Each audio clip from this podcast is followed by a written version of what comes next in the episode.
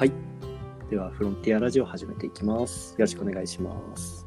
よろしくお願いします。今日は、えー小島の方から、えーニュースを紹介させていただくんですけど、はいえープログラミングも出題、新教科情報のサンプル問題、えー大学入試共通テストということで、えー大学入試共通テストにプログラミングのなんかテストが出題されるっていう記事を今回しょ紹介しようと思います。え科目になるってことよね。科目になりなるみたいですね。うんー、あ、そうなんですね。はい。で、まあ実際にあの、サンプルのテストの、あの、問題も書いてあるんですけど、まあ本当にあの、コードを、コードの、コードがあの文章、文章というか、文字で書いてあって、穴埋めみたいな感じになってる。うんうんうん。まあ、そうですね。センター試験みたいな感じなんで、え選択う肢ですね。ん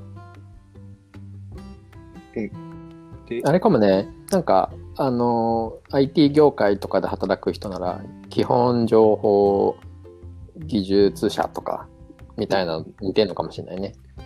そうですね。まあちょっとあのサンプル問題少ないんで、どうなるかちょっとわかんないんですけど、この問題を見る限り、多分基本情報よりもレベルは低そうだなという印象はちょっとありますね。本当にプログラミングの基礎の基礎っていう感じが、まあちょっと問題一つなんでわかんないですけど、っていうのがあって、で、まあ情報、うんうん今、プログラミングを学校で教えるみたいな話って結構話題になってると思うんですけど、うん。えーまあ、これからなんか必修になるみたいなですですが、えー公立高校で情報を担当する教員は5000人ぐらいいるらしいんですけど、そのうち1200人は教員免許を持っていないとか、他教科との兼任が多いみたいな、まあ、教える教員が今のところいないっていう、えーことも問題として上がってるらしいですね。ー、ほうほうほまあ、僕らの時は、そういうプログラミングの授業とかなかったですけど、う。なかったね。うん。これでもすごい、二人はね、あの、イエシと小島は、普段こういうプログラミングに触れてる人だと思うので、はいはい。あんまりこの、ここに違和感はないと思うんですけど、うんなんか僕なんか見ると本当に何言ってんのかわかんないような感覚なんですよね。ああ、はいはいはい。なんか当てずっぽでは当たりそうな気はするんだけれど、あうの、ん。何をやってんのか全然理解できないような感覚なんですよ。うん、なるほど。でこれを思った時に、近い現象って、あの、英語とかに近いんだろうなと思ってて、はいはいはいはい。で自分の祖母とかに英語の話をすると、そもそもアルファベットが読めなかったりするじゃないですか。うん、なるほど。ね。ありますね。っていう経験があって、で、なんか、その時の子供ながらにしては、なんか、祖母より知識があるわ、みたいな。これってなんか本当にすごいことだっていう思った反面、なんか英語ってもう当たり前に使ってたけど、実はなんかこれを読めないんだっていうところの発見もあったりしていて、ってなってくるとですよ、あのーまあ、英語も昔は多分なかったのでうん、習わなかったんだけど、情報も、まあ僕ら時代、僕らなんかでも、やっぱり読めない人も全然出てくると思うので、なんかこのなんかその違いっていうのはすごい出てくるのかなっていう、ちょっと不安っていうか、危機感を僕は覚えましたね、逆に。うん。当たり前なんだ、こういうのが。でまあ確かに、プログラムを書いたことある人にとっては結構もう当たり前というか、本当に基礎の基礎なんで、うん、すごいという感覚がないかもしれないですね、これが。で、そうだな。うん、なんだろう。ニュースで、うん。うんうんうん。あもちょっとこれ、このニュースで思ったのが、まあ、はい僕も結構ここ最近プログラミングを勉強して、エンジニアに転職したわけなんですけど、うんうんうん。まあ、もちろん教師みたいな人はいなかったわけですよ。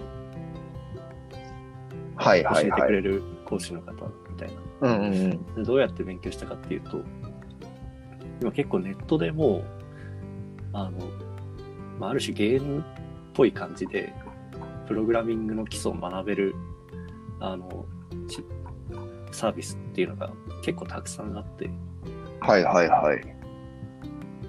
で、僕はそれを使って基礎的な部分を固めたんですよ。うんうん。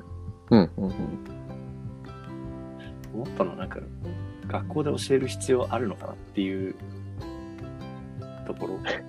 まあ、つまり、いくらでもそういうサービスって世の中に溢れてて、で、まあ、パソコンとかスマホあれば勉強できるわけですよ。うん。なんかそれを学校で教える意義みたいなところってどこにあるのかなっていうのはちょっ。と考えたいなと思って。うん、あなんか自分があのさっき言おうとしたのもまさにそれでうんうんはいこれ多分センター試験まあ今だと共通テストはいはいはい。なんだろうけど、あのこれセンター試験とかでいう数学 1A とかをちゃんとやってればもうなんか情報はちょろみたいなちょろいですみたいななんかそういうポジションなんじゃないかなと勝手に思ったんですよね。うんなるほど。でなんかあのわわざわざ情報として科目切り出す必要あんのって感じがしてう。うんんわかります。なんかこんなテストにできるぐらいの簡単なテストの穴埋めにできるぐらいの簡単なアルゴリズムならもうそれって数学じゃんって感じがしてなるほどな。うんなんかなんだろうね上の人がもう情報の人材が全然足りてないもうそういうのを情報の人材をこれから輩出していく必要があるんだじゃあどうすればいいかもうちゃんと情報を教えようそして試験にしようみたいなうんそれぐらいしか考えてないからこうなっちゃったのかなっていう感じがすごいしますね。うん。そっかそっか。なるほどね。うん、いやあの教科として教えてそのなんかみんな幅広い人にあのプログラミングに興味持ってもらうってするのは全然いいと思うんですよ。うん。はいはいはい。学校の授業の科目で、ね、毎週1時間分先生が教えてみたいな。うんうん。うん。で中間試験期末試験で定期テストでやってっていうのはいいと思うんですけどなんかこのわざわざなんだろう大学に入るために する必要あんのかなって感じはしましたね。なるほどな。うん。なんかちょっとこれ僕もプログラミングのことをあんまり触ったことがないから、えっと、うん教えてほしい部分ではあるんですけれど、なんかあの、プログラミングの基礎になっているのって、やっぱりその数学だったり、まあ、そのロジロジカルなシンキングうん、だったりするっていう理解ではあっているの、いるんですかね？イエスですねそれは。あ絶対あ、そうですね。うんなるほどな。なんかあの、うん、そうですね。建築の方が知ってるからあれだけど、建築って構造計算っていうのやるじゃないですか。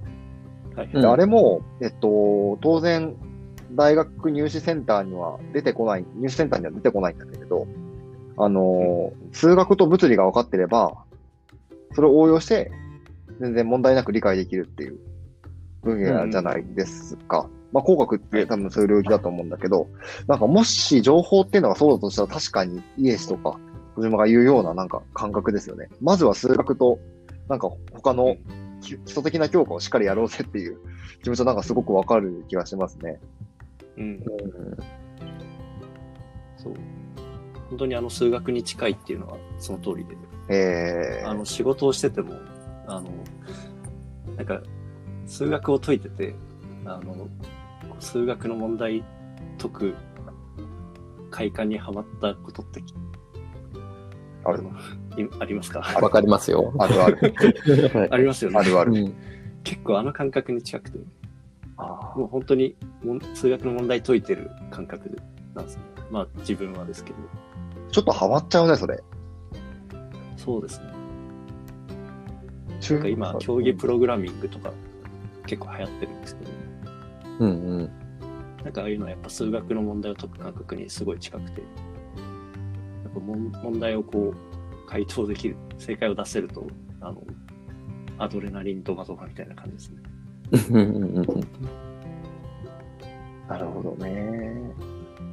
なんかあの、ちょっといいですか？これまた別のジャンルなのかもしれないんだけど、今結構流行りでノーコードっての流行ってるじゃないですか。はいはいありますね。そういう世界も全然実現できるんですかね？あの、コード触る人は多分もちろんノーコードを作るためのコード作る人はたくさんいると思うんだけど、ノーコードっていう概念ってもうちょっと増えてくるんですかね。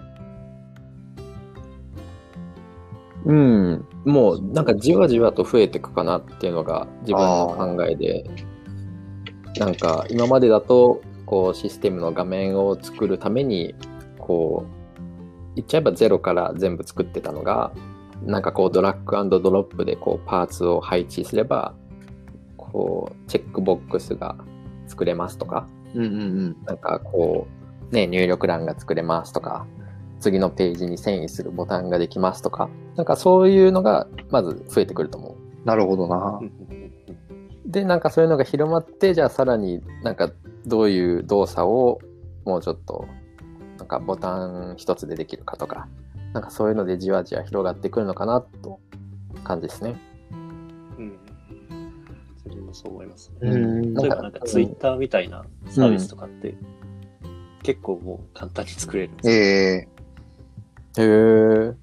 まああの、フレームは、あの、まあいくらでもさがあの調べれば情報出てくるし、まあコード自体もそんなに複雑ではないんで、とかっていうのを思うと、なんかこう、こういうサービスを作り、あ代表的なツイッターみたいなサービスを作りたいっていうのを、ノーコードみたいなのできるっていうのはあるかもしれないです。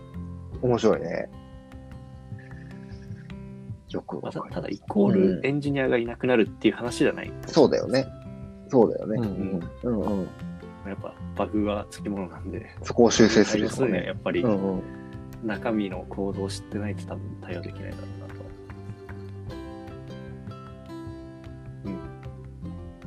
面白かった。ちょっと知らない世界の話でしたね。うん。ちょっとそうですね、エンジニア中心の話で。そうねあの、こう、教育の問題のところにもっと切り込みたいというか、まあ個人的にはそこにすごい興味があって、なんかこう、今後そういうテーマを出していければなと思ってます。はい。はい。はい。こんなところですかね。はい。じゃあ、ありがとうございあました。りがとうございました。はい。ありがとうございました。